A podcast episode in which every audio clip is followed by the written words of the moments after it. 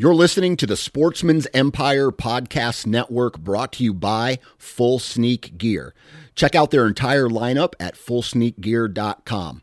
Also, be sure to check out our entire stable of podcasts at sportsmansempire.com. New from Moultrie Mobile, the Feed Hub offers first of its kind cellular connection and control for nearly any spin cast feeder on the market. When used with the Moultrie Mobile app, you can monitor feed and battery levels, run feeders on demand, receive alerts when feeders are clogged, and remotely adjust feeding times. The Feed Hub is ideal for anyone who maintains feeders. Remove the guesswork and save time by planning feeder maintenance before you drive to your hunting property. For more information, visit moultriemobile.com. Before history is written, it's played. Before it's frozen in time, it's fought one shift at a time. Before it's etched in silver, it's carved in ice. What happens next will last forever. The Stanley Cup Final on ABC and ESPN Plus begins Saturday. You're listening to the Sportsman's Nation Podcast Network brought to you by Interstate Batteries. Interstate Batteries has been a proud supporter of the Sportsman's Nation since day one. So if you're looking for any type of batteries, whether it's for your truck, your car, your trail cameras, your rangefinder, stop into a local Interstate Batteries retail location. There are thousands upon thousands of them all over the United States. Talk with a battery specialist and get the batteries that you need to go on with your life. Interstate Batteries, outrageously dependable. This is the Nine Finger Chronicles podcast, brought to you by Vortex Optics.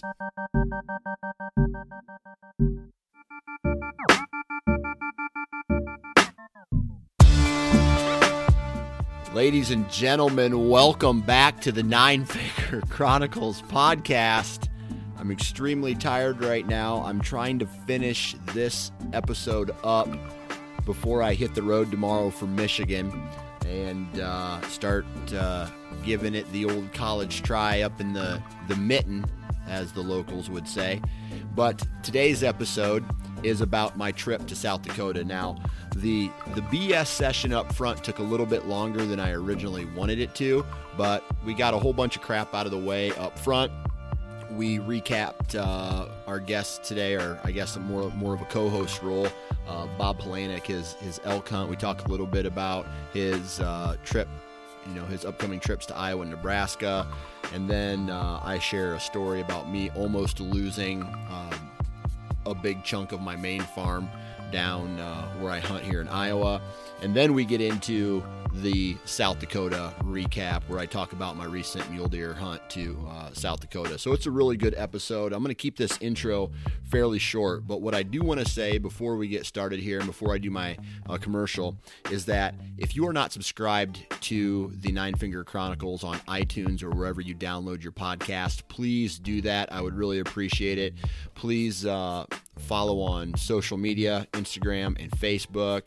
Uh, I really appreciate that as well, especially on Instagram because I put out a lot of unique content out on Instagram as well um, in the stories, and it kind of connects here. So if you're following along on the podcast and on Instagram, then uh, you're kind of getting all of the content rolled into one, along with the Sportsman's Nation Instagram and Facebook page as well. So be sure you're following all those places. And this particular podcast is, let me find my piece of paper here. Okay, the average conservationist apparel line. Now, you guys have seen me wear some of their hats and some of their hoodies. Um, just an awesome apparel line, some really kick ass logos. Um, I know the owner, Marcus Ewing. He is very passionate about hunting and the outdoors and so he starts this he starts this apparel company called the average conservationist right? Awesome hats awesome t-shirts awesome hoodies awesome logos. All right? You get it. Awesome apparel line. But here's what he's doing. 10% off the top is going to conservation right? And now he started a podcast for 2% for conservation called The Average Conservationist. You should listen to that as well. But what I'm getting at here is not only does he have this apparel line, but the guy behind this apparel line, the guy behind the podcast is a participant. He it, he cares about conservation. So he's he's not only talking the talk, but he's walking the walk by donating 10% of his earnings to conservation. So it's just a really cool story about someone who wants to make a difference, and this is how he's doing it uh, in his, you know, in his business life. And uh, I believe he's on in the process of being two percent for conservation certified, uh, and uh, um, something else I strongly suggest everybody kind of go and, and look into is becoming 2% for conservation certified. And you can do that at fishandwildlife.org, I believe it is, or you can go to the average conservationist.com and check out their apparel line and the podcast as well. So that's the commercial. Let's get into today's South Dakota recap podcast with my good buddy Bob Polanic in three, two, one. All right, on the phone with me again to catch up and talk and podcast, Mr. Bob Polanic. God, my sometimes the intros just really suck ass, man. It's all right. Should I talk that slow? well, are you just are you talking down to me? No, talking down to your to your guest. I'm not talking down to you, bud. Um, it's all right. Bob Polanic, how are you doing? I am good. I just finished up a elk tenderloin lunch. Oh, really? Leftovers or is it fresh? Uh, it's. I mean, it had been frozen for about a week, but uh, yeah, it's pretty pretty fresh. Gotcha. So, did you so, cook it? Did you cook it at home over the noon hour today, or did you bring it into work as leftovers? I brought it into work as leftovers. I gotcha. Okay. Yeah. All right. Yep. So that tells me that you well either that's elk from a previous year or is that this year's elk that is this year's elk okay. That's something we got to touch base on because uh, the last time we chatted you were getting ready to head out to the west to hunt. And remind us what state you went to. Uh, montana and idaho. Montana and idaho. So let's do a real quick bob polanic talks elk hunting recap uh, and uh, let's kind of just get into it. When when did you actually leave? Uh, like September 10th. September 10th. Okay, and you went to yep. Montana first, then to Idaho. Yep, that is correct. And uh, hunted in Montana for about eight days with uh, my buddy Chris, and then um, my wife flew out around the 20th. She flew out to Bozeman, picked her up from the airport, and her and I headed into uh, Idaho, and we hunted for about eight days as well. Okay. So, so I know a lot of this depends on where in the country, you know, out west guys were were elk hunting, but a lot of people said that the the wildfires affected them in two different ways.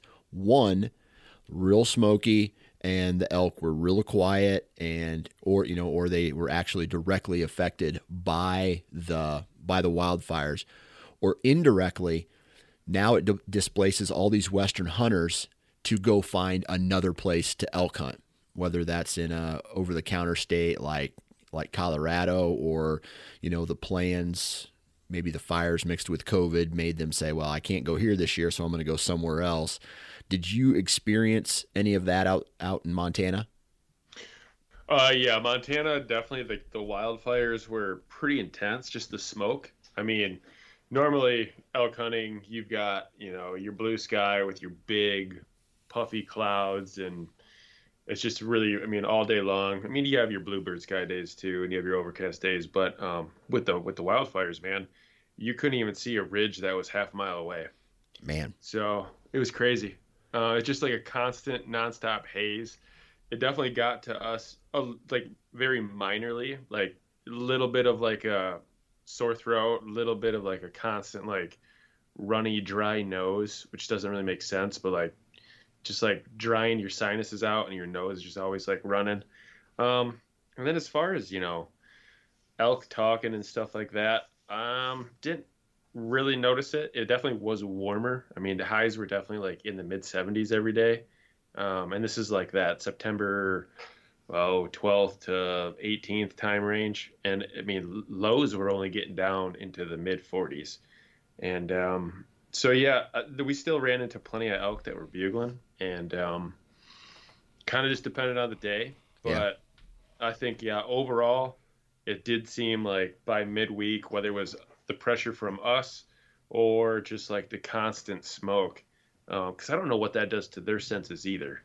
Um, but yeah, just things definitely quieted down middle of the week towards the end of that trip in Montana. Yeah. So I would assume that if it is affecting a human in some way, shape, or form, it's got to be affecting all animals, right? Yeah. I mean, especially if uh, you know, it's the rut and they're used to running up and down the mountainside chasing cows. I would assume that you know if you were having trouble with some sore throats, they were having the same kind of reaction. Yeah. Yeah, for sure. So for sure, but no, we I mean we definitely got on some bulls that had probably never been called to. I mean Montana season I don't I don't think they opened till the seventh, and then we were hunting on the maybe it was maybe it was a couple days earlier than that, but uh, and we were hunting by I think the twelfth, and our first night, um, my buddy and I we did the all like you know rock paper scissors for who gets to shoot or who gets to be shooter first, and he won, and uh, right away that night we got on what I thought was just one bull. And my buddy just kept giving me the signal to keep calling, keep calling. So my first night in the mountains, and I'm calling for you know hour and a half straight, and I'm not. I mean, I'm I can call, but you know, first day in, you feel a little rusty, and you're not sure if you're sounding right and stuff like that. He's just giving me the signal to keep calling. I'm breaking branches, I'm bugling, I'm cow calling, I'm doing I'm doing everything. I'm out of breath. I'm calling so hard. And finally, the whole thing's, you know, the dust settles, and I get up to him, and he's just shaking. And I'm like, dude, I'm like, that bull just like wouldn't come in. And he's like, dude, he's like, you called in four different bulls. And I was like, what? like, like, the elk whisperer. Just, right. I was like, I thought I was just talking to one bull the whole time. He's like, no, dude. He's like, there's four different bulls that came in. So we, what we think is, uh, no one had been in there yet on that exact area, and and all those bulls were kind of like wondering who the new guy was, who gotcha. the new bull in town was, and they kind of just our setup was piss poor. We uh, we really didn't have time to set up, and uh, they kind of just caught us in a in a funky area. My buddy was kind of locked down behind some dead trees, and he didn't really have a lot of shooting lanes. And then we were on a pretty steep ridge, so these bulls would kind of just come to the edge where they could just look down. And they would look down, they'd see they wouldn't see a bull where all the noise was coming from and they wouldn't even see. I mean, they wouldn't see any elk where the noise was coming from, and they'd kind of just turn around and leave. Yeah. So I think they were all just checking out who was who the new guy was. So, gotcha. So yep. what was the uh, you know, long story short, what was the outcome in Montana? Uh, so that that a bunch of blown stocks, a bunch of blown opportunities in Montana. It's pretty much how that whole that whole week went. But you were running is, into them, right? Oh yeah, yeah. yeah for the, for the most part, we definitely had we had more days where bulls were bugling than we had quiet days, but we definitely had our share of quiet days. Um, and we were we were in elk every single day. The days they weren't talking, we were bumping them. You know, um, we'd bugle and wait, bugle and wait. Then you'd you'd silently stalk down a game trail for 100 yards and all of a sudden you'd look up and 150 yards in front of you there's a herd of elk taking off that just never made a peep yeah so yeah just a lot of that going on i gotcha all right so then uh, the wife flew in you picked her up and the, just the two of you went to idaho yeah that is correct okay yep. and uh, so what happened in idaho um, started out real slow, and we kind of actually had to do. We had to just like bail on the first two spots that we had previous um, knowledge of, and like it was our plan A and plan B.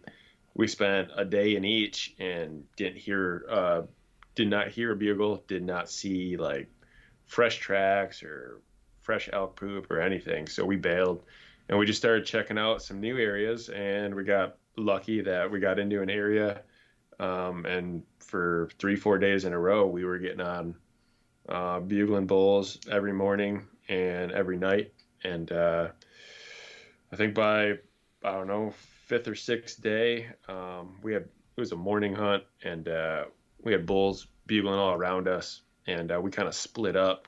And I was mainly calling for her, but you know, by day five or six, which whatever it was in in Idaho, I mean, I had already been hunting for two weeks, and uh, we only had a couple days left, and it's kind of just like I would at this point just give me some meat to take home. I don't care what I shoot, and um, sure enough, had a cow come by at 25 yards, and uh, all week long, man, I had been, you know, you get set up in a bull, you know, you got a bull bugle or something like that, and you're kind of ranging trees. I, and I always guess distances to trees, and then I'll range it, and just like I was guessing short on everything. That your tree would be at 50 yards, and I would guess it at 35 or something like that. Well, I saw this. I saw an elk moving through the timber.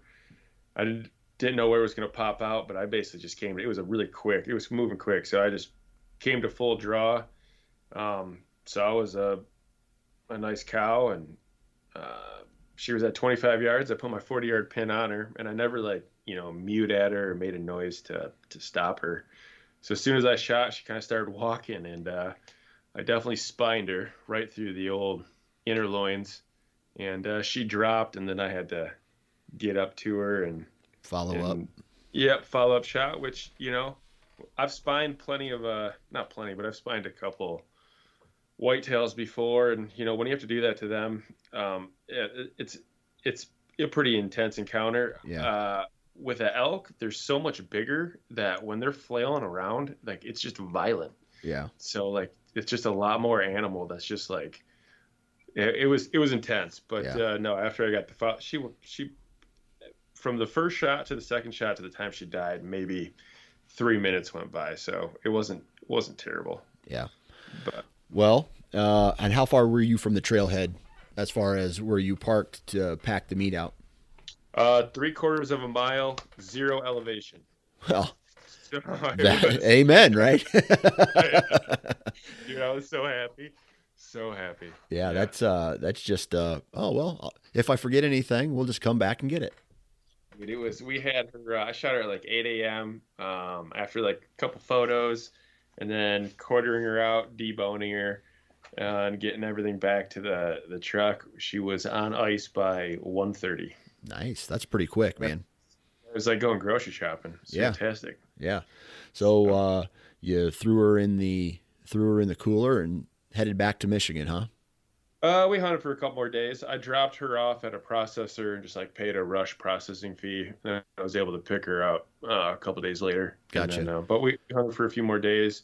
My wife actually got to full draw on another cow, but didn't have a clear shot. Yeah. And um, we had some really cool encounters that uh, we could talk about at a different time. Just some really like just observing some really unique uh, bull elk activity where they do not know you're there. Um, just some things I saw that just insane. But yeah. Um, yeah, dude, I never thought that shooting a cow would be so damn rewarding. Yeah. Honestly, God, we've all shot does, I'm sure, and like I don't know, you know, when someone is like, "Hey, how's your season going?" and it's always like, "Oh, shot a doe," and it's like, "Oh, cool." Yeah. Like nobody cares. I don't know. It's and it, and it, and it kind of makes you feel like, "Yep, I got meat in the freezer. It's great," but like man, after hunting for that many days to just finally knock one down, and I was like, that damn near feels like I fill out the bull tag. So, yeah. man, yeah. and I'll, uh, you know, kind of changing, changing over to uh, to my hunt. This is like a perfect transition because later on in my South Dakota hunt, I was having this debate where, man, I was seeing a lot of does, and I could have put a spot you know, a stock on a lot of does, mule deer and whitetail, past a, you know, past a handful of uh, whitetail and a handful of mule deer does. But for some reason, I had it in my brain that, you know, dude, you came out here to try to get a buck of some sort, right? I didn't really care if it was a, a two by two or a small whitetail or a fork horn. For some reason, I had it in my mind that I let, uh, you know, I let, I wanted a buck and I let all these does go. And man, for, there's a little part of me that kind of regrets that now. Like I should have filled my tag and brought home some meat. Yeah, but at the same time, man, I wouldn't I wouldn't sweat it.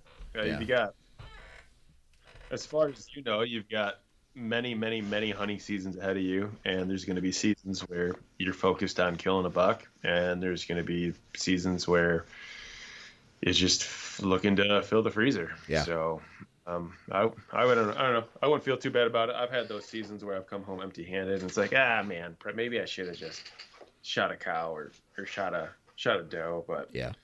Yeah. it, it ebbs and flows what you want to do and your goals. Yeah, and I think uh, this is a perfect time to like transition. Um, so, have you? Did you before we get into my South Dakota hunt? Have you been to Nebraska or Iowa yet this year, or not? Is that coming up? No, that's coming up. Um, I've got some cell cams in Nebraska, and honestly, just the last three, four days, they're finally starting to have um, some mature bucks on them. But it's been uh, it's been pretty hot out there. And then I don't have any cell cameras in Iowa, but um, I've got a guy that's that we met out there that is hunting around us and stuff like that. And these there's some real nice bucks out in Iowa around the farms we're hunting. So That's awesome, man. but yeah, just been hunting. Uh, just been hunting Michigan. Have you? I know we want to talk about your mule deer hunt, but have you been out at all in Iowa? Not one sit in Iowa yet, um, and this is probably the lo- the longest I've ever gone in Iowa. And to be truthful with you, I don't think I'm gonna hunt Iowa for at least another week and a half because I'm going to Michigan. I leave for Michigan. Uh, let's see, people are listening to this on a Wednesday, so um, I'll be on the road when this launches uh, on on Wednesday. On my way to Michigan, I'll hunt there till Sunday. I'll come back, you know, take care of some business at the house before I ask my wife if I can go hunting. So it may it may be until the 20th or so until I get to go I get out into the timber in Iowa. And then, you know, once the once the rut hits, then it's on like Donkey Kong here. I'll be Oh, yeah. heading down south. So I got to I, I got to tell you a quick story. So I'm pretty I'm pretty good friends with the DNR officer um, in the county that I do most of my hunting in, and he's been on the Iowa Sportsman podcast, and we we chat every once in a while about any act. You know, he's not like sharing like top secret intel with me, but you know, it's like, hey, how's things going out there? Have you seen anything suspicious? And you know, like in the past, I've uh, I've turned in a poacher uh, and uh, went through him to to do that. So we kind of keep in touch and, and chit chat. So he's driving down the road one day, and he's looking at his maps, and he noticed that there's a name change on one of the farms that he he knows I hunt. So I he calls me up and he's like, "Hey man, did you know anything about this?" And I'm like, "Uh, no, the landowner hasn't told me anything." Long story short, about 40 or 50% of the big farm that or the the land that I have access to in uh, south of here has been sold. And I didn't even know it.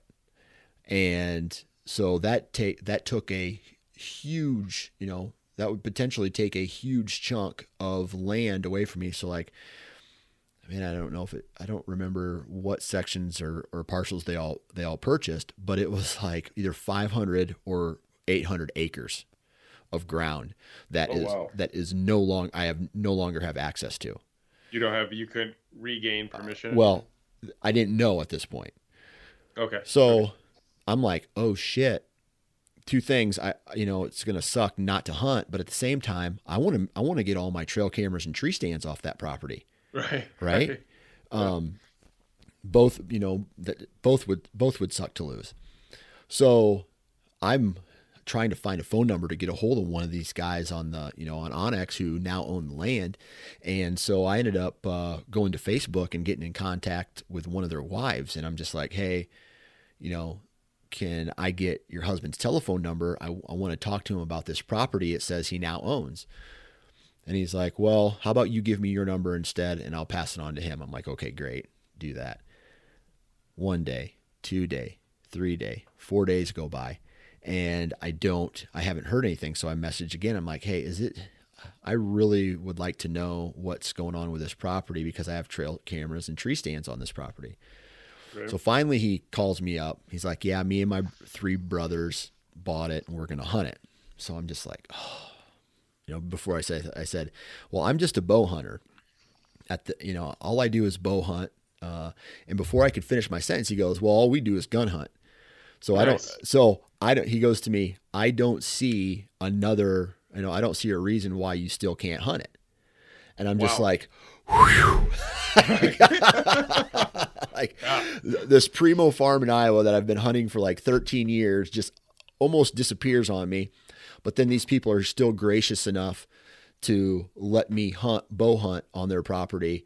And he's like, well, um, I got it. I got my cousin who's a bow hunter, and I already told him he could hunt, but next year I'll tell him he can. I'm like, listen, no, no, no, stop, stop, stop there's a, there is enough ground here for you to let your cousin hunt, right? right? I mean, it's like you don't need to go kicking your cousin off the farm for me, right? There's enough yeah. property where where we can all share and everybody can be happy. I'm just thankful that you're still going to allow me to hunt this farm right? Because I thought I was going to eventually lose it. So I had this little moment here where I was just like, oh my God, if I lose this farm, I'm going to have to go back to, you know, really knocking on doors. And, and in the past five to seven years in Iowa, it has become extremely hard where down in that area where I'm yeah. from to gain access to private just because everybody now at this point is either leasing, um, or has serious bow hunters on their property, right? Yep. So, yep. so I dodged a bullet there. Thankful that these people uh, let me uh, let me continue to hunt this property, and, uh, and I told them, you know, man, hey, I'll keep an eye on it. Here's my telephone number. Here's my uh, here's my description of, of, my vehicles. You know, I, am going to be driving one of two vehicles out there. So if you see it, that's me. If you, you know, see me, if you want to talk to me, feel free to call me anytime, all, all that stuff. And I was just, right, right. Whew. So yeah, that's a big, that's a big win right there. Yeah, absolutely. Yeah. So hopefully I can yeah. continue now to build this new relationship to let them or to let me hunt for several years to come. So, um, I keep, dude, congrats. Thanks, bud. I mean, it's dude. There's something about getting permission or regaining permission, yeah. even on property. It's almost like I don't know. It gets me pretty giddy. I I, I resecured permission on a on a farm out in uh, Nebraska on my way out to elk hunting. Yeah, and, and uh, I was just stopped by, shook the farmer's hand, just wanted to make sure it was good to go this season. And it's like, yep. And you just would walk away with a smile on your face. And I don't even know that these landowners know how much they make your day. Oh, when man. They grant you permission. Yeah. Yeah, we're going to get into that here about my South Dakota trip, and I think I got to we got to quit bullshitting, or this is going to turn yep. into a, a, straight bullshit session. Yep. But, um, man, I, I tell you what, I was jacked to start the drive out there. I left Iowa at like 4 a.m. Um, on whatever day it was that I left. I think it was like the the 20 no, the 30th of September. I okay. left on the last day. And then the goal was to get there with enough daylight to hike in, set up camp, and then possibly go and and spot, you know, a glass, a ridge or something to see what I could see. Well, long story short, I, I drive all the way th- there, get in there, and I'm running solo at this point. The guy who was supposed to come with me last year due to co- due to the whole COVID thing, right. you know, said that he, you know, it was probably the best adult decision to stay there and not have to worry about this year. And it sucked, but at the same time, you know, is what this it is. Was, yeah, this was your buddy from New, New York, York, right? Yeah, from Where New York. He, if he went when he returned, he was going to have to quarantine for 14 days. Right. So he would have had how to. That was going to go. Yeah, he would have had to miss like 15 days of work. Yeah. So. Yeah, I got you. He got, you know, a guy can't do that, right? So he, we end up, or I end up driving out there, set up camp, do every, you know, real quick drive. Uh, when I say quick, it was 12 hours, but it felt quick. Um, yeah. Get out yeah. there, set up camp. I still had enough daylight to get up in on this ridge and glass and started, you know, started glassing. And lo and behold, I spotted up a small buck and about eight does as the sun was coming down. Got back to camp, went back to the same uh, point the next uh, the next morning, and um, I had you know being there pr- the previous year, you have all these spots picked out that you've been to the previous year. All you have to do is go check them out again this year to see if they're you know what the deer are doing. Well, it's been really, really, really dry out there, and it like water was scarce. It wasn't gone, but it was scarce. So that played a huge impact. Last the last year, all the deer were up top and they were coming down into the valley, into the drainages. This year, they were all low where the water was and coming up into the drainages. So there wasn't anything coming off the top like last year. So it's almost like you have to reposition yourself and reposition your way of thinking to glassing low to high instead of high to low. And um, sure, you know that ne- that first morning located the same group of does. I think I saw probably about 16 does, one fork horn, and then one two by two, and um, just kind of watched them all morning long. Got into the, uh, you know, watched them disappear into the drainages that they were heading to bed down, and then uh, I ended up taking this big loop and setting on another big r- or ridge or plateau east of that position and uh, was just waiting basically. Um, just really picking apart the drainages trying to find these bedded deer and seeing if i could find a buck that got me excited enough to go make a move on. And i'm going to say this that i've been elk hunting. Obviously i've been whitetail hunting and I've been mule deer hunting last year, but this year was the, the year that you really find out the importance of glassing and sitting down behind a spotting scope and just working that spotting scope into all the nooks and crannies of, of the terrain that these deer are hiding in. And it's not easy that's a I found out in my opinion that's a difficult learning curve to try to identify a deer that's not moving a mile away in a shadow and trying to then identify if it's a buck or a doe or I mean you're you're looking for things as subtle as kind of a head turn or right. a ear flicker or maybe them standing up and sitting down again in the same bed. They're like adjusting. Right. Man, it and it, it just it takes and a toll. brown. Yeah, everything's brown, especially this year. Yeah. Last year was green. This year everything's brown out mm-hmm. there. So, you know, I was confident because we had done the same thing the last year. Ended up watching a, a, a big buck go in, and we shot it, packed it out, whatever, got it.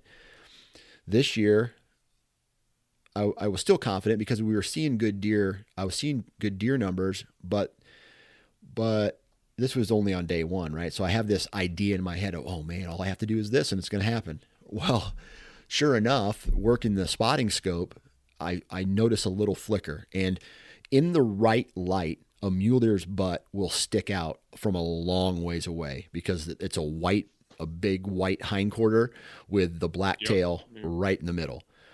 And Okay.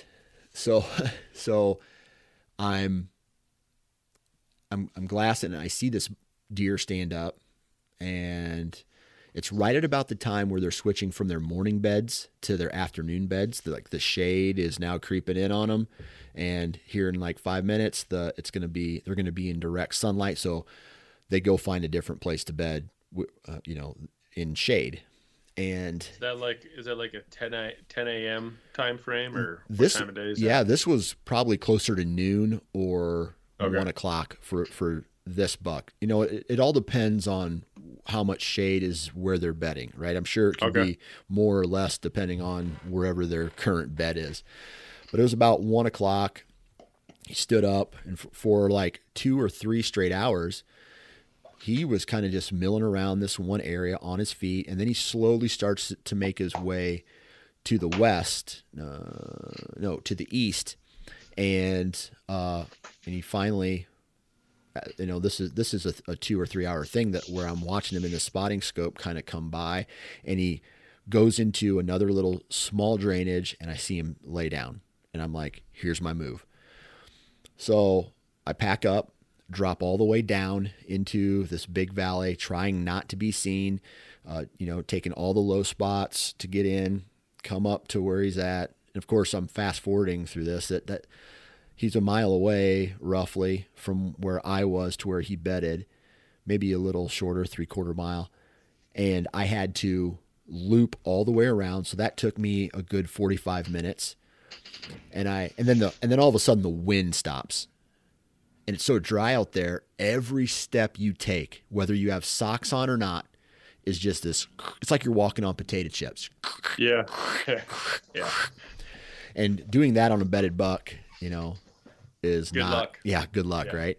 So I'm slowly just creeping my way, probably 200 yards. I'm just creeping my way in on this uh, on this buck, and it took me, I would say, from the time I got to the top of the plateau to where I was gonna potentially have a shot, it took me probably an hour.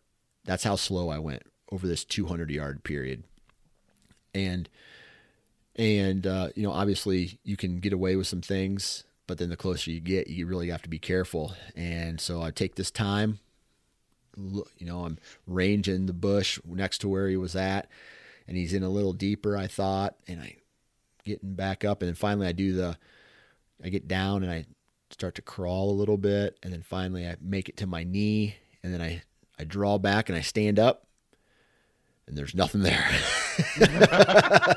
Like, like getting ready to shoot this buck and it, i would put him in the one 140s i posted a picture on instagram of him so if uh, you want to get an idea of what uh, a medium-sized mule deer looks like uh, through a spotting scope at uh, a mile away without using a phone scope uh, go check out that picture and uh, you get, get get an idea of what he looked like. But I think he had some junk on him. I think he had a drop tine. So Gotcha. I see. He's he's it's the photo where he's walking away from you, it's kind of why. or he's facing away. Shooter spotted. Oh no, that was that was like three days in more into the hunt. This is day one. So, um, uh, anyway, maybe I didn't post a picture of him. I know I did on stories. I'll have Okay. to I'll have to try to find find the picture. But anyway, um, he wasn't there. But the cool thing about this is, and I marked it on onX, is he he went into a bed that looked like it had been there for hundreds of years. Like it was this flat piece of dirt with poop in it, with hair in it, with just like flat poop from where they've been sitting and laying their, you know, like for generations. That's been a Right. bed just because it's worked out so well for them. So I got, uh, I was, I was excited after that because I said to myself, dude, I am, you know, if I can get a stock, one stock a day, I felt would be a good, would be a good trip. Right. Yeah. So the next morning, I say to myself, okay, here's what I'm going to do. I'm going to go back to this area and I'm going to try to catch them in the morning.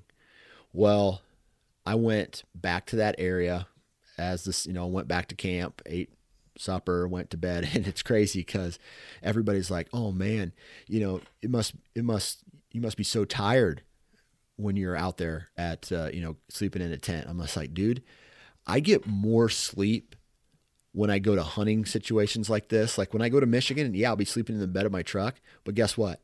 I'm going to be sleeping for like over eight hours straight. And it's going to be glorious because last night at here at my house, I got woke up two times in the middle of the night.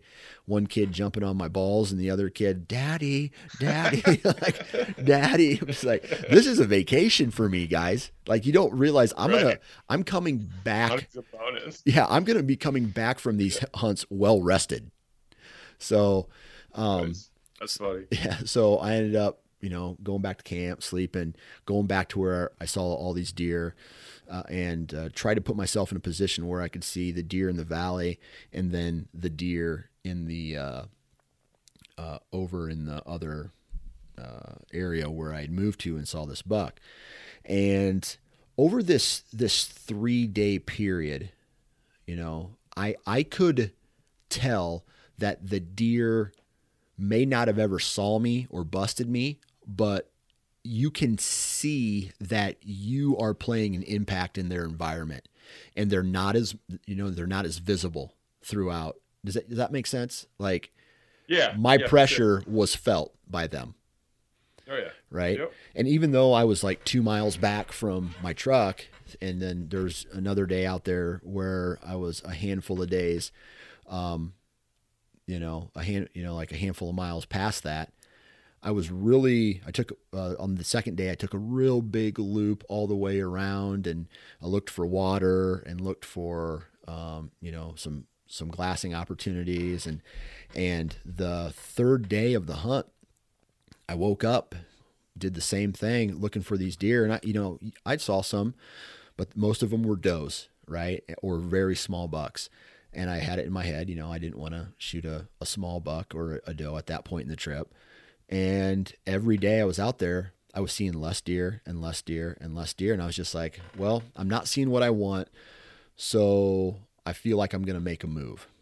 So I packed up or I hunted that morning, got back in the tent and or went back to camp, tore down, walked back to the truck and decided I'm going to uh, go back into town, get some gas, loop to the south side of this gigantic 33,000 acre piece of public ground and and set up uh, camp and uh, try to do some glassing.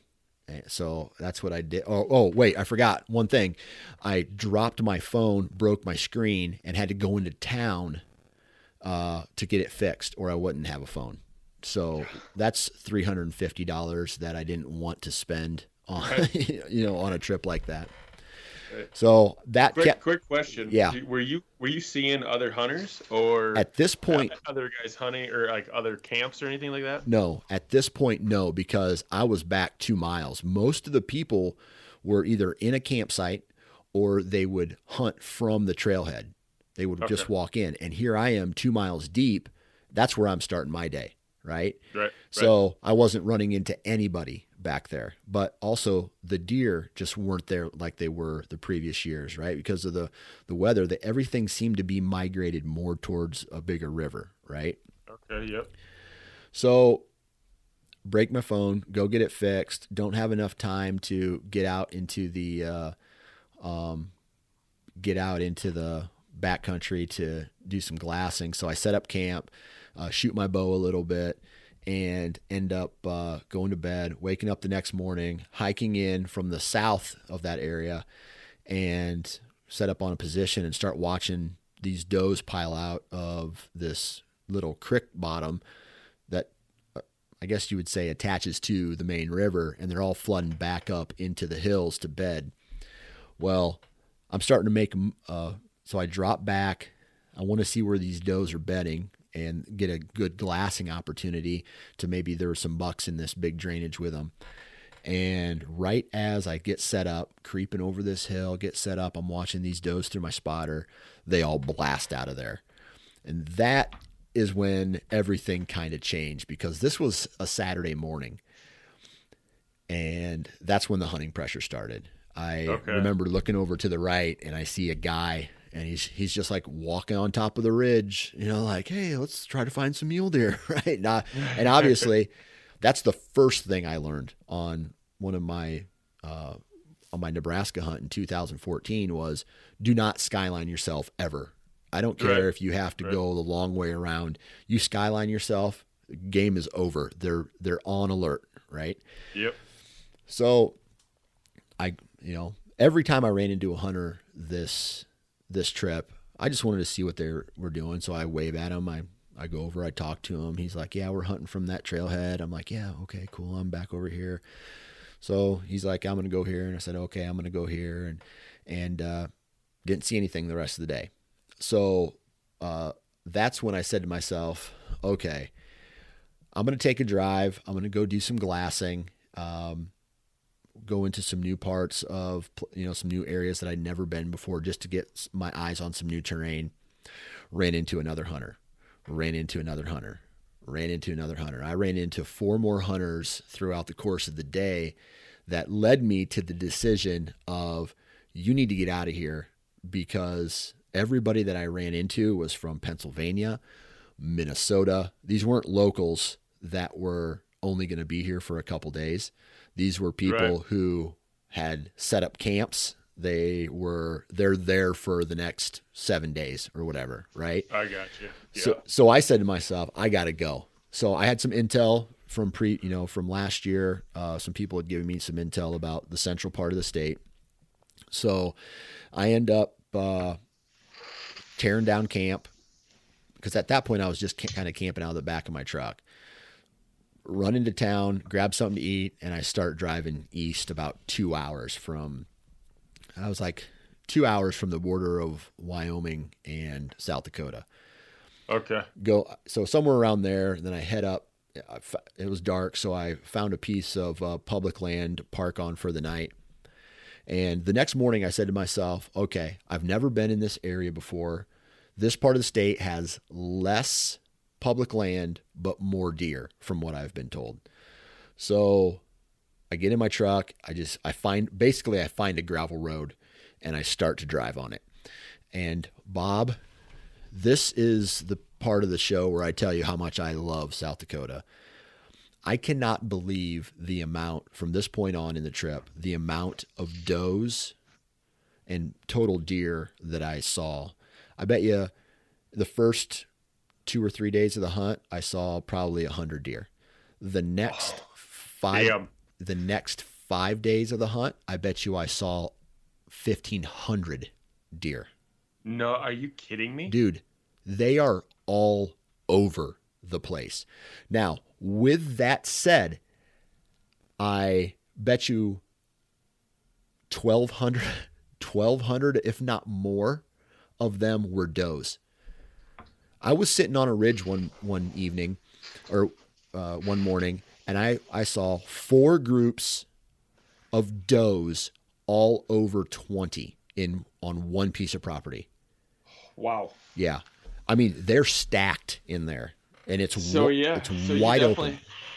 You definitely probably had an opportunity to fill your tag on a doe, eh? Rocking out, dude. No, give me one. We're gonna have to hit pause on this. I got a uh, on call call coming in. Hold on. Yeah, so I mean, just tons of does absolutely everywhere, and very small ratio of of like bucks to does, right? I mean, I bet you, man, I want to say I saw 50 bucks maybe the entire trip compared to 50, yeah, I'd say 50 bucks. And that includes a day where I saw 10 fork horns, right? Uh, so it was just a real skewed ratio. But everybody I talked to says that from South Dakota or who has spent any amount of time there has really, it's like, well, the bucks are so good at using the herd to watch for them. If okay. that makes so they just sit by, they yeah. watch what the herd's doing. If the herd runs away, they just, you know, they'll do something different. So so anyway, uh, that that first day in the new area, I said to myself, well, hey man, I'm going to I'm to go there's a piece of BLM land I want to go hunt because I got a tip about this place. And so I end up uh, as not hunting that morning and deciding to drive, take the morning to drive through there. And I saw so many deer, a lot of, and it was all on public ground except for a handful of, you know, handful of does. So I'm driving up over this hill on my way to this BLM land and I see this big, you know, alfalfa field. And in this alfalfa field had four bucks that I would definitely shoot. I'm not going to call them big, but they had four bucks that I would definitely shoot. So what I was doing was every buck that I saw on this drive, I would mark on my onX. And my plan was I'm going to go hunt this BLM. And then on my way back, I'm going to find property owners and I'm going to see if I can't, uh, you know, knock on some doors and potentially get some permission on some private. Well, went up, hunted this BLM, and I had a hell of a time. Let me, I don't know if you ever run into this out west or if you've ever hunted walk in, right? So this landowner um, that has all of the property surrounding this BLM has granted his property as walk in hunting. But from the road 50 to 100 yards in, it's not walk in hunting. So if you cross that, you're trespassing. Then on the other side of the walk in land is another 50 to 100 yard gap where you can't cross over to the BLM. So there's in this, you know, three or 400 acre BLM piece, it's surrounded by thousands of acres of public. You can't of, of walk in, you can't cross over sp- specific lines to get to that. So there's only like two points on this entire piece that you can cross, and it is like a long ass way around to, even get into it. And I didn't notice that until I started seeing signs that say, you know, sorry for the inconvenience, but the next however many yards is not public, is not private. So it just blows my mind that this guy is allowed to use his w- land as walk in, but it doesn't butt up against the BLM that people ultimately want to get to. Right. Does that make sense? Right. It, it does, yeah. Were you able to get to it? Yeah, I was, but instead of walking some, you know, straight line, I had to drop down into a drainage, walk basically side hill for a half a mile, and then go straight up into where these this one corner, or these two corners over, you know, overlay. Okay. So it was just, I mean, it, I did it, but it was a hassle. I wish I could have just walked a straight line, but I guess that's that's normal out there. Gotcha. Uh, that is kind of weird. Made, makes you earn it. Yeah, yeah. And it earned me about uh, four does. like, all this work, I, I I started you know going from ridge to ridge, glass and looking you know, and I saw four or five does, and that was it. And I'm like, okay, I'm gonna go back and start driving this road down. So, um, like just like I said, I'm gonna knock on knock on some doors for permission. And first door I knocked on, no one was home. Second door I knocked on with all of the bucks in this alfalfa field. Um, no one was home, but all of a sudden I see a tractor coming my way off the ground, and sure enough, it's the landowner. And I wave him down. He gets out of his tractor, and I ask him, "Hey, man, do you? I know I saw some deer on your property. I'm curious if you allow bow hunting on on your property. I would love to have the opportunity to hunt your farm." And he's just like, "Absolutely." you can kill as many mule deers, you know, mule deer doe as you want. And he's like, all you got to do is go up and set up by this, uh, set up by my grain bins and you'll shoot one right there. Guarantee it. and I'm, and I go, oh man, that's great. So, um, it's about noon or it's, it's about one o'clock at this point. I needed gas. So I went back into town, ate lunch, came back out and, and pulled into the opposite side of his farm. And I'm not joking. There are 10 mule deer does in this little like dry pond area just eating and in the shade eh, like 20 yards from my truck Really? yes and i'm just like to myself dude i could tag out right now if i wanted to but in the back of my head i said to myself dude these bucks I'll, i saw all these bucks i want to make a move on them so i go How many how many days left you got at this let's point? see three Okay. three. Okay. Yeah, something right. like that.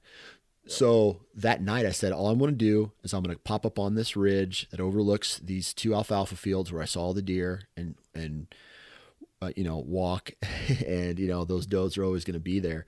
And I said to myself, I didn't want to shoot these does because it was like shooting fish in a barrel. It was almost like they were, they were the, the farm deer that everybody talks about. Oh, they eat out of my bird feeder or they eat my bushes or, you know, my, It's not exactly why you went to South Right, Dakota I didn't- bow hunt deer. yeah, I didn't. Yep. I didn't go to shoot fish. You know, fish in a barrel, basically. Yep. Yep. So that night, I go up to the top of this ridge, and of course, I'm I'm trying to fit seven days into the rest of this podcast, right? So things happen a little bit slower, but that night, first night of the property, uh, hunting this private piece, I get up there, and sure enough, all those same bucks are in that alfalfa field, and they are there's I identify probably 10 bucks and about 30 or 40 does all come into this alfalfa field. And four of those bucks I, I wanted to shoot. They were like, they were big enough for me to want to go uh, put a play on.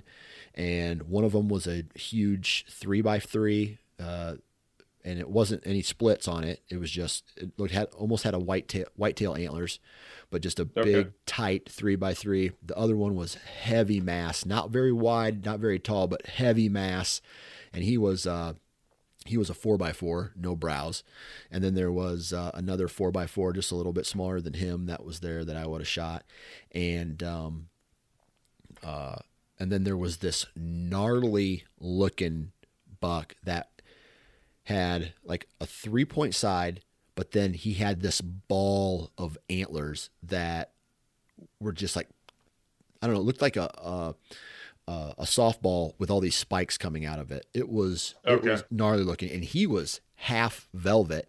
That that ball was still in velvet, and the other side it was worked off. Now remember that buck for later. Okay. So I'm watching these deer, and I'm I'm now I'm starting to strategize in my head what I need to do for the next day. So my plan is, I saw I I drove by the farm, and they were there in the morning. The next, I'm gonna watch them go up into the hills, and I'm gonna go going to go chase them, right? I'm going to go try to watch them bed or watch them go back into the, you know, go back into the, um, uh, into the rest of the ag that's in this big flat bottom where they where this alfalfa field's at. So I, you know, I, I put them to bed. All these deer are still eating alfalfa, going to town. I actually got a hotel that night, um, and came back the next morning, and none of the bucks were there, but a lot of does were still there. I take it back. There was one, ooh, there was one real small three by three that didn't really get my attention, and all these all these deer the previous night were like hanging around this bale, this big bale of hay in this clover field next to a, a cottonwood tree. So that morning, I decided to really you know, get up high again, glass, and watch these deer kind of end their their night, so to speak. So that way I could get a full idea of what they were doing from the morning to the evening, back to the morning again.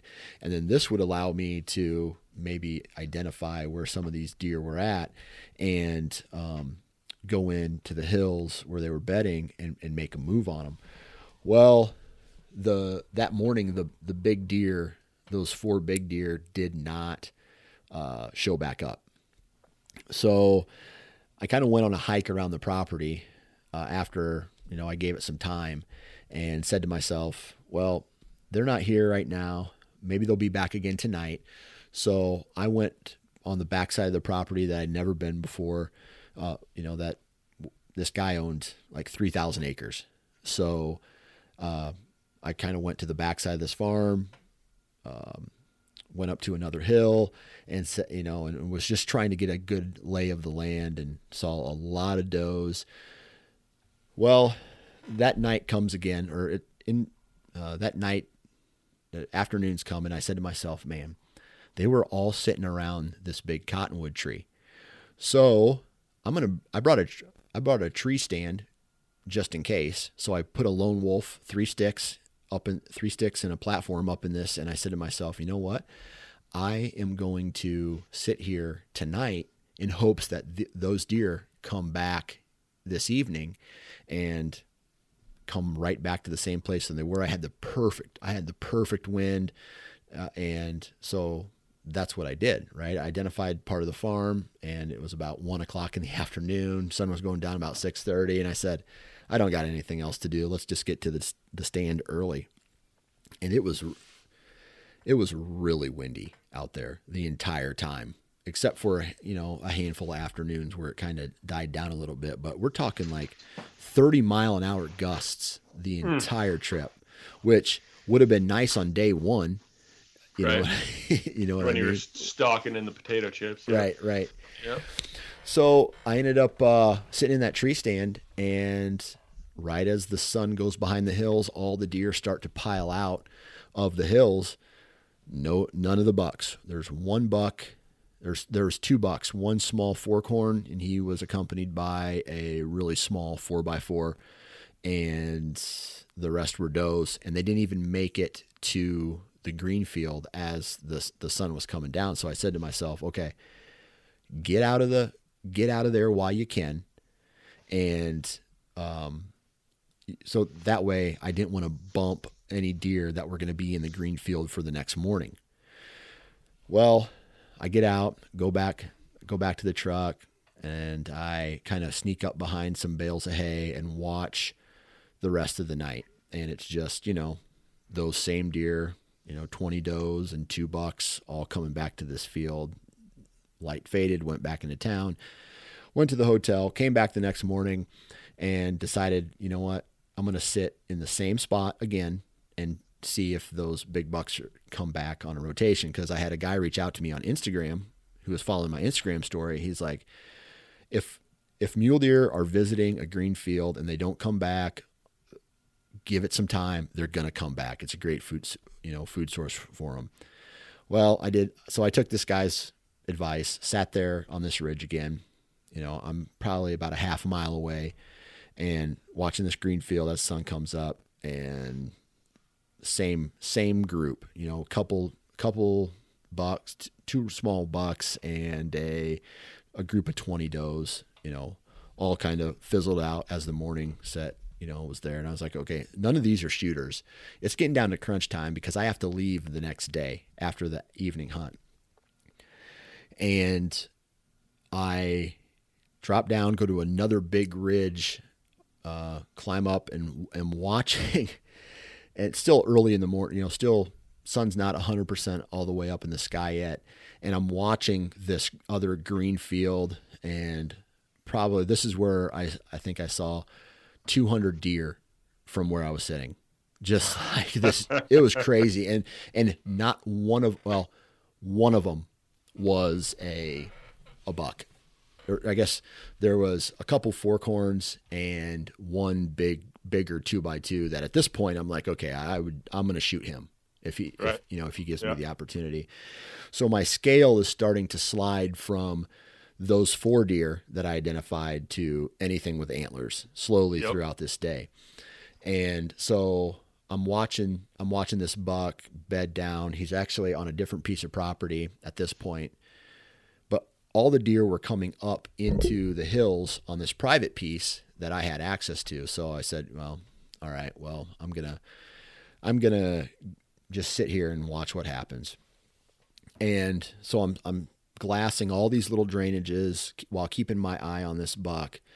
And while I'm glassing, I catch something in in one of these drainages probably a mile away. It's a real small drainage and it looked like a huge rack just turning with a head. I knew for a fact it was a mule deer, but I but it looked at that distance that it had a big rack, really wide, really tall, and I said, "There there's my shooter for today." Right? Yeah. Well, I see this deer and I, you know, it's very hard to tell at that distance. It could have been a branch.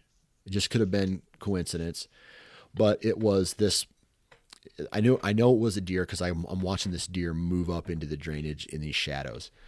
So I said, all right, it's on the property.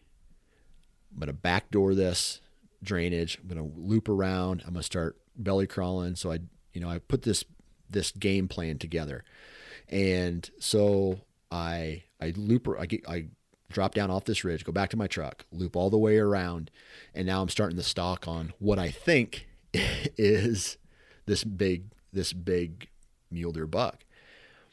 Well, I'm again, I'm on this really brutal stalk, right? The wind's going good, which is great to cover up sound and and I'm starting to creep over this hill and I notice all these does bedded under this big cottonwood tree um, up a little higher up into the drainage and I'm just like, "Oh man, how am I going to do this now?" cuz now I'm fighting eyes right? right? Yep. All, all, these yep. all these eyes, and that's that's kind of a theme to what started to play out through the rest of that day was that I I started putting stocks on these animals and I was getting busted by other deer that I had no idea were there, not not necessarily close, but like 100, 200 yards away. And because all these eyes are looking at each other and they're noticing all this movement, it starts a bit of a chain reaction where I'm a, a deer 200 yards away is up on his feet hopping away and then the deer that I'm actually after sees that, so they stand up and they start running away too. And it's not because they're necessarily spooked, but it's just because that's what the other deer are doing, so I got to do it too. You know what I mean? Yeah, yeah, yeah. Oh man, so so so I'm creeping down into this drainage, and luckily these I get behind a tree to where these deer have not spooked yet and all of a sudden a doe just shoots out of the drainage. And i'm like okay i know she didn't see me. I know she didn't smell me. What's going on back here? Maybe it's a coyote. And um, so i'm creeping I, i'm still creeping and i'm doing this like hip slide knee elbow in hip slide knee elbow in thing yep. for like a hundred yards to get into position behind this tree where i can start glassing and i see under this tree where this mule deer where I thought this mule deer buck was, I see a mule deer doe. I'm like, okay, that doesn't mean anything. Could be there's still a lot of stuff I couldn't glass. And this is this is where it starts to get frustrating because you put in all this time and energy in a stock on something that's so far away. You think it was a, a really good buck, and then you you you creep and you creep and you glass and you creep and you glass and you creep and you glass, and then there's nothing else to glass, and you just get this sinking feeling where it's like, that two hours that you just spent on this stock or this hour that you just spent on this stock, there's nothing there other than a doe. oh, yeah. So it, it, and, and that's, that's, you know, I wish I could sauce it up and say, um, that's where, the, you know, that was it, but really that was it, man. I, I put on one more stock on, um, I, I ended up just driving through the property uh, just to get a better look at it. And I noticed all these does up in the shade of this one little drainage, and there was that that two by two buck from earlier that was there. He was under the shade, so I decided to make a stock on them. And again, another eyes from a different group of does saw me and um, busted that whole thing up. I I decided to go back to the truck for a second. I, I talked with the uh, landowner I got some history on the farm, talked about actually how much damage those mule deer do to his farm, like eating his trees. Um, they're eating a good, like they eat a lot of his hay throughout the year, so um, it can't go to his cattle.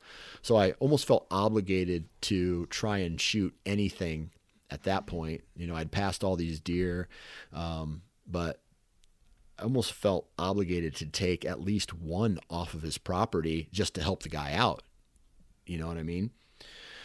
So I ended up uh, I ended up putting one more stock on, on this little fork horn, and uh, I'm I'm he's at 40 yards. I'm getting ready to draw back on him, and again a doe pegs me, and they both run off. Mm.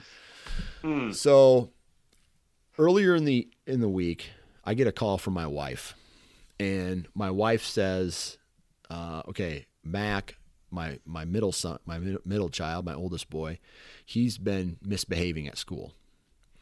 And my wife seems to think that it's because I'm gone and he misses me, and so he's starting to act out, and that frustrated me. So instead of me like putting a hundred percent of my thoughts and my I don't know, my energy into trying to kill a deer. Here I am in the back of my head. I'm just starting to feel guilty. Like, dude, you need to be home.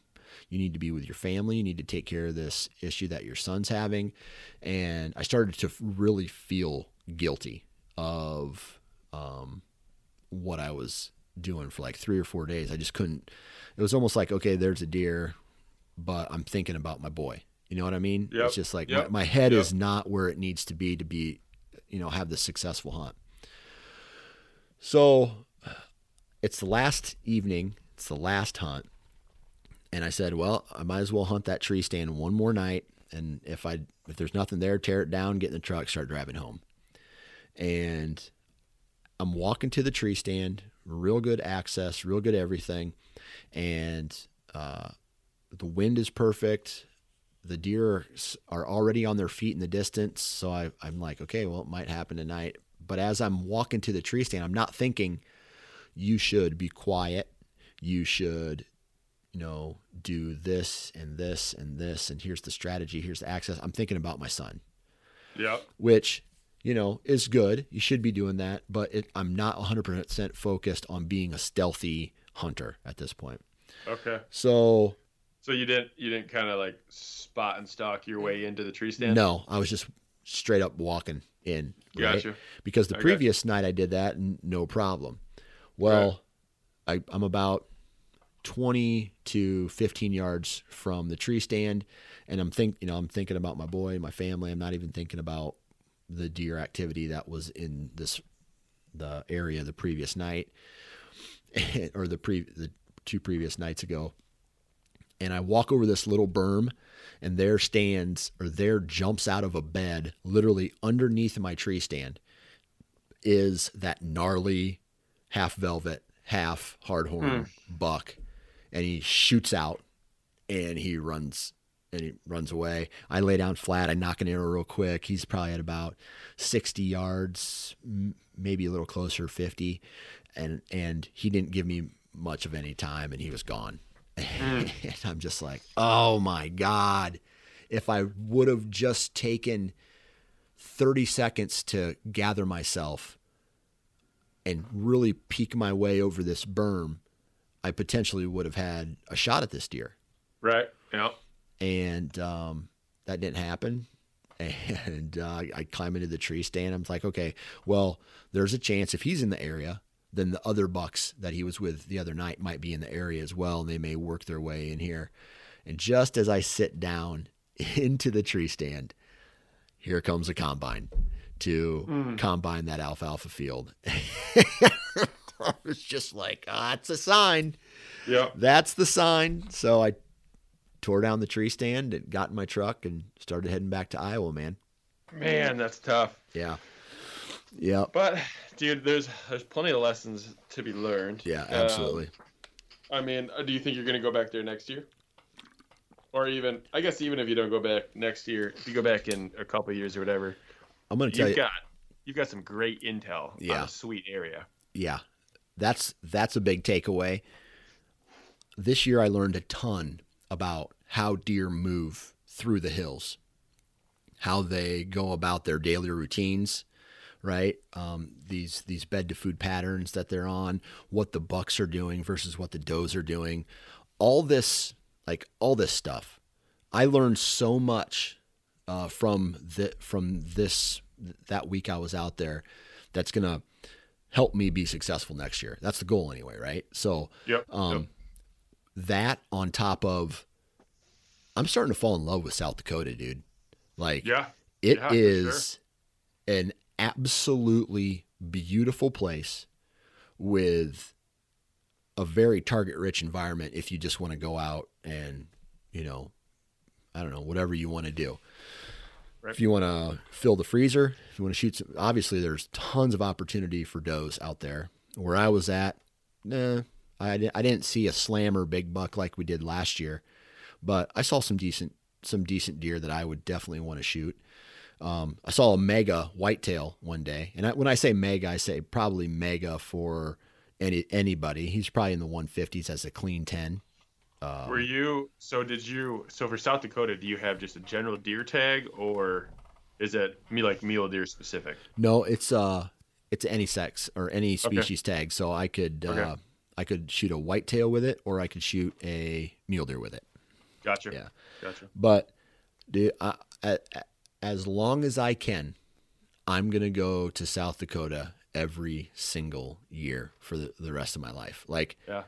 I love that. And the cool thing is, is I built this connection with this landowner now to where, you know, might be able to go and hunt his property next year, Right. you know, and go find out through all these connections that I've made through relationships with people and through my own scouting and intel, put the piece of the puzzle, put more of the pieces of the puzzle together that get me into better, I guess you would say, higher caliber bucks because that's what I'm looking for, right? Um, I, but next year, I'm definitely filling the freezer. Last day, I have to tell myself, unless I have a, a deer pegged or I'm moving in on a on a buck, I'm going to sh- I'm going to shoot a, a, a doe and fill the freezer. So um, I, there's a little bit of, of me that regrets not taking one of those easy shots. You know what I mean? But Yeah. is, is what it is. Oh yeah, for sure, for sure. Um, I've got a few questions for you. Yeah. Uh, first one, uh, using a spotting scope that much, Yeah. did you have like any sort of like vision fatigue or like headaches or Yes. anything like that? I've heard that that can happen. Yes, absolutely did. Yeah. Um, to the point where, you know, it's like I'm looking through my spotter scope, my spotter. I got one hand over my eye, or just like my thumb, so my other eye, I don't have to squint. And I'm looking yeah. through.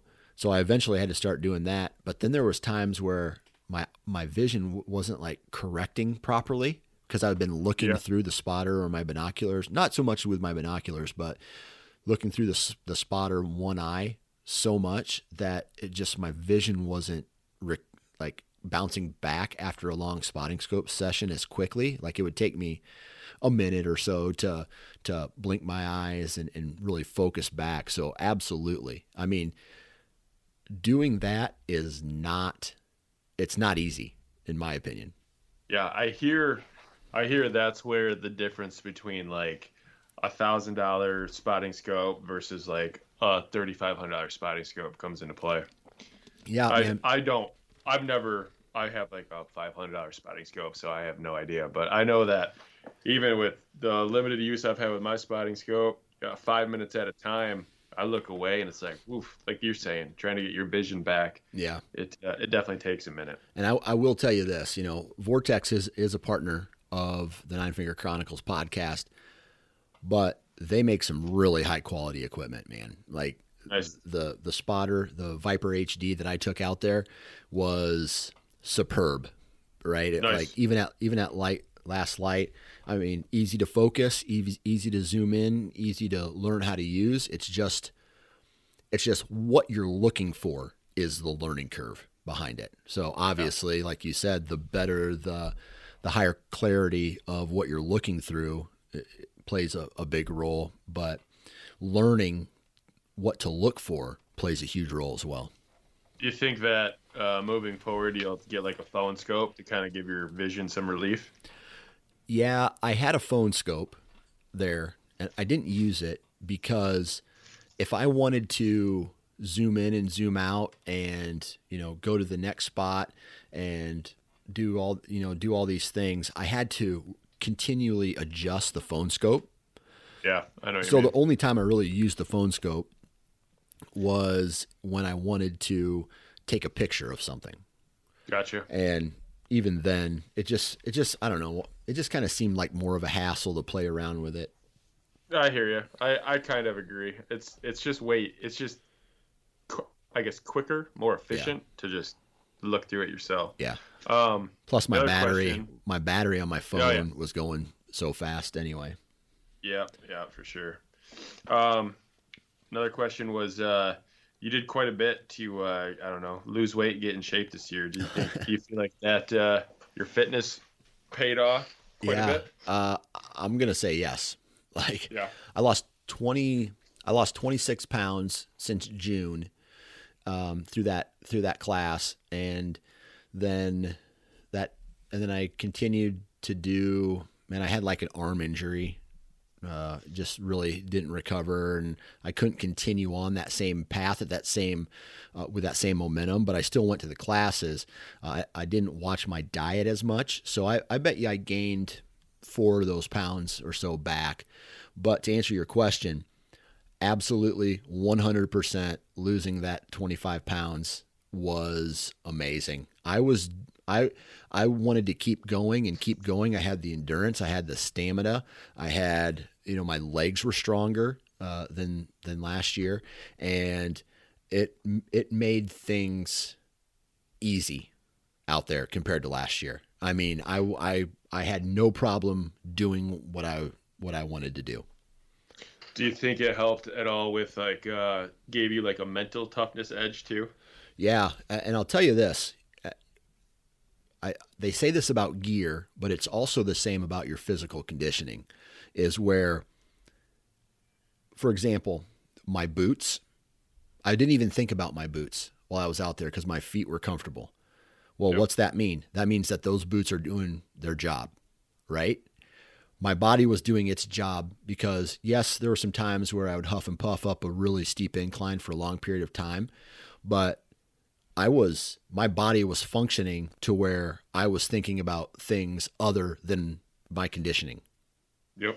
So I I was I was very happy with how it all went down and uh, man, I uh, the cool thing the whole cool thing about this is yes it it made me more efficient and effective while out out there. You know, I could I don't know, I could sit longer. I could move, you know, move, be moving, looking for deer, at you know, all these things, and uh, moving from spot to spot to spot and covering all my bases. But at the same time, I'm just excited to get back into the routine once I get back from Michigan, and then for for you know two weeks, and then get into the Iowa rut where I won't work out at all, and then back to you know, back to that routine afterwards and just be a healthier individual. Right. So yep. I, I hear you. Yeah. Yep. Yep. Um, last thing, I don't know if this is a question. Yeah, I guess it'd be a question.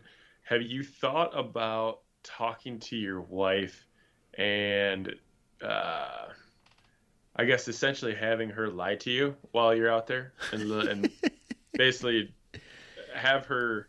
I mean, I don't know if you've communicated how much stuff with your son weighed on you the last yeah. couple days, and she probably might have the uh, opinion of like, well, good, you're yeah. a father, it should. Yeah. But on the flip side, to make your time away from home hunting, uh, I mean, more efficient for you or yeah. keep you focused better. Have you had a thought of like, hey, like just lie to me until I'm on my way home? Yeah, you know, dude. if there's if there's issues, just keep them. Like I know it sucks that you got to deal with it on your underplay own. them a little bit. Right? Yeah, unless like it's an we, emergency. Yeah, because like what we do, we don't have service where we elk hunt. Yeah. But my buddy's got one of those inReaches where you can get text messages in and out. So he sends a text to um, his parents and my parents every night when we get back to camp, and it's normally like, um, still hunting, haven't shot an elk yet, we're safe and basically we like that gets sent out every night just so our, our folks know or our wives know what's up um, but the other thing is that we tell our parents hey if if there's like a death in the family or something like that like don't don't send a text because you can receive text on those too yeah like don't send us a don't don't tell us until we're off the mountain yeah so because like it's not you just don't need to be thinking about that while yeah. while you're hunting. Unless so. it's unless it's a get off the mountain now and come home type of deal. Yep. Like, yep. Exactly. Exactly. Yeah, man. I don't know. It's just three kids. By, oh, yeah. You know, like she. Right, I right. I completely understand where she's coming from, but at the same time, it's like I don't need to hear about it. Like this is what we talk about. This is what we plan for. It's like I know you're you're you're struggling. I know that you're, but it's almost like, and I hate to say it, but it's almost like I'm getting browbeat a little bit from yeah. you know it's like hey you know you're not here you're out having fun you're doing all this stuff blah blah blah blah blah and here i am doing this this this it's like yeah i i thank you i get it but don't like now I now I feel like shit. Now yep, I feel exactly. now I feel guilty for not being with my family when you know, I hate to say it, but I deserve this. Yeah. I, I work hard. This is my passion. I don't get to do it all the time, right? It's not like Well, you you can't you can't run Sportsman's Nation and then not go hunting. right. yeah, uh, I try to tell her that too. So, so, you know, uh, it's one of those things where I'm to the point now where I almost want to just stop listening to her this time of year because it's always bitching that comes, you know, starts to come out of the mouth, and this is a, a, probably a little bit deeper than the normal podcast goes into the relationship with their significant other, but uh, I'm sure it's relatable to a lot of people where the hunting season gets here, it increases stress in the other person, which means that it's now increasing stress to me, which means that I'm not able to enjoy this time of year that I basically long for all year long because someone else is chirping in my ear about some shit that quite frankly doesn't really matter. Handle it. Just yep. just handle it. I'll yep. be back soon and guess what? I'll go back to being this great human being that you tell all your friends about. you know, like it wasn't it wasn't long ago that men went on hunting trips. Not men. I, I can't say it that way.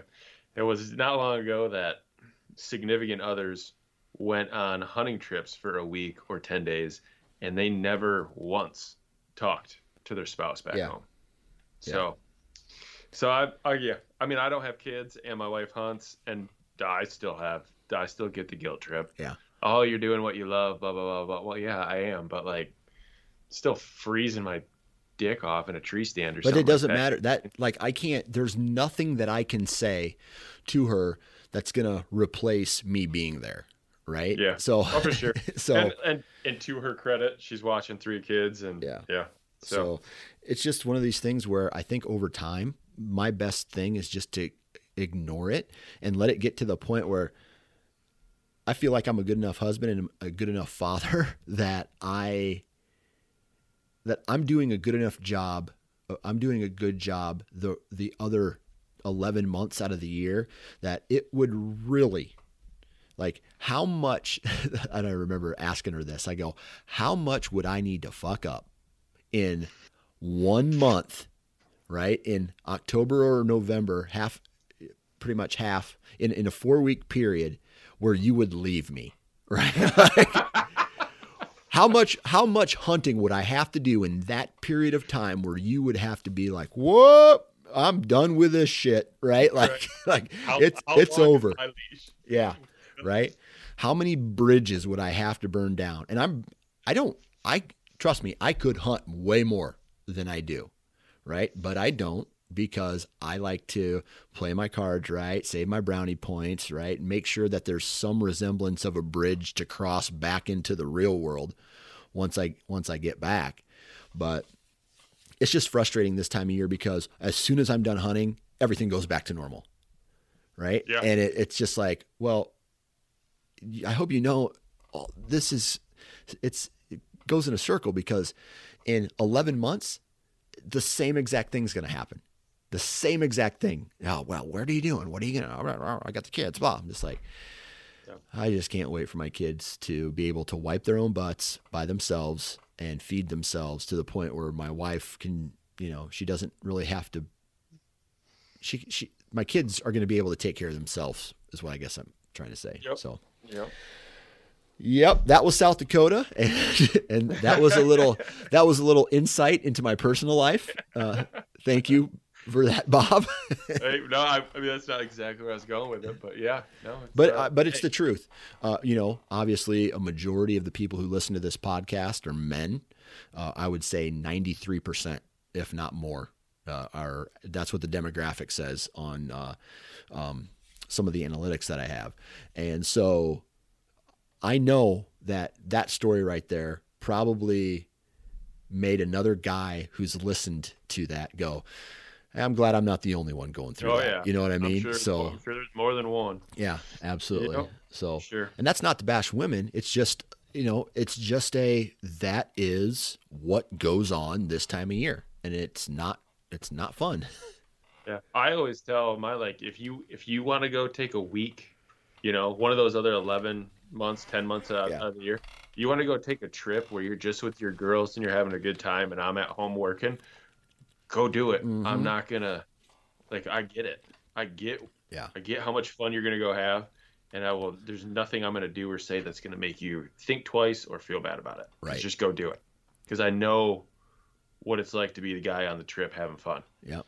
Absolutely. The last thing you want is thinking about how, you know, a bad conversation with your wife at night before you go to bed. It just yeah. it weighs on you. Yeah. So yeah. You know. Yes, sir. But, uh, and then the other thing, real quick, is uh, good luck in Michigan, dude. Oh, boy. Uh, you're hitting the weather front. I uh, know. Head on, dude. Things are lining up in Michigan because be awesome. the one of my contacts up there this guy I've kind of been uh, communicating with, who's kind of pointed me in the direction of where I'm going to be going. He's like, he's not the only guy who's told me about the cold front. Like the cold front, I'm going to be riding the cold front in, and like I think uh, I'm I'm going to get there on Wednesday, but a hunt th- Thursday. I think Thursday's supposed to be like this potential drizzly high of 50s type day where it could be it could get deer on their feet man potentially Oh yeah. so Oh for sure. that and uh, some of the intel of the deer that are running around on some of these public pieces man it's got me got me jacked to uh, make my way up there and uh, just start doing i've never i never thought there'd be a day where i would have i would hunt in michigan before i would even get a tree stand any tree stand time in iowa Yeah, it's actually that doesn't make any sense. that that's why on one of those previous podcasts I was saying I'm going to say this two times so you guys understand me. I'm leaving Iowa to go hunt Michigan. But uh, I tell you what, man, there's a lot of people out there who are really rooting for me, and uh, I really appreciate that because uh, I think there's a lot of people out there that want to see me be successful, just so that the whole vibe of Michigan is a shitty place to hunt, doesn't have any big bucks, that vibe kind of goes away, right? Yeah. So Yeah. I'm, I'm excited to get out there. I'm going to be grinding for the, the the entire time that I'm out there. I'm going to hunt mornings and evenings every single day. You know, of course, you know, unless there's some kind of uh, violent weather that's going to keep me out of the the timber, or I break a femur or something like that. Knock on wood, that doesn't happen. But uh, I'm going to get out there and I'm going to give Michigan one hell of a basically Thursday, Friday, Saturday. You know, let's see, that's if we break it down by hunt, it's going to be two, four, six, eight, eight tree stand sets uh, to try Nice. to, to try to get it done in Michigan. So Perfect, dude. Well, good luck to you, man. And I'm glad there's a nice cold front coming for you, and you're not hunting uh, when it's 75 out every day. So yeah, absolutely. good luck to you, dude. All right, Shoot thanks, straight. man. Well, uh, thanks, Bob, and we'll uh, talk to you later. Sounds good. See you, Dan. And there you have it, another episode in the books. Huge shout out to Bob for taking time out of his day. Huge shout out to the state of South Dakota for being an awesome place to hunt with beautiful scenery, all that all that good stuff. Huge shout out to the average conservationist, Vortex Optics, Ozonics, Wasp, and Vortex and Lone Wolf tree stands. Um, please go out and support the companies that support this podcast because not only are all of those brands, uh, you know, they offer badass products, but they are participants in the sport that they market to. And to me, that's that, that's a big thing. Don't forget to follow me on Instagram and Facebook. Don't forget to subscribe to the Nine Finger Chronicles podcast. Thank you very much for tuning in. Have a good day. Be kind to one another. Go out, enjoy the fall. It only comes once a year, man. And uh, we'll talk to you next time. Thank you.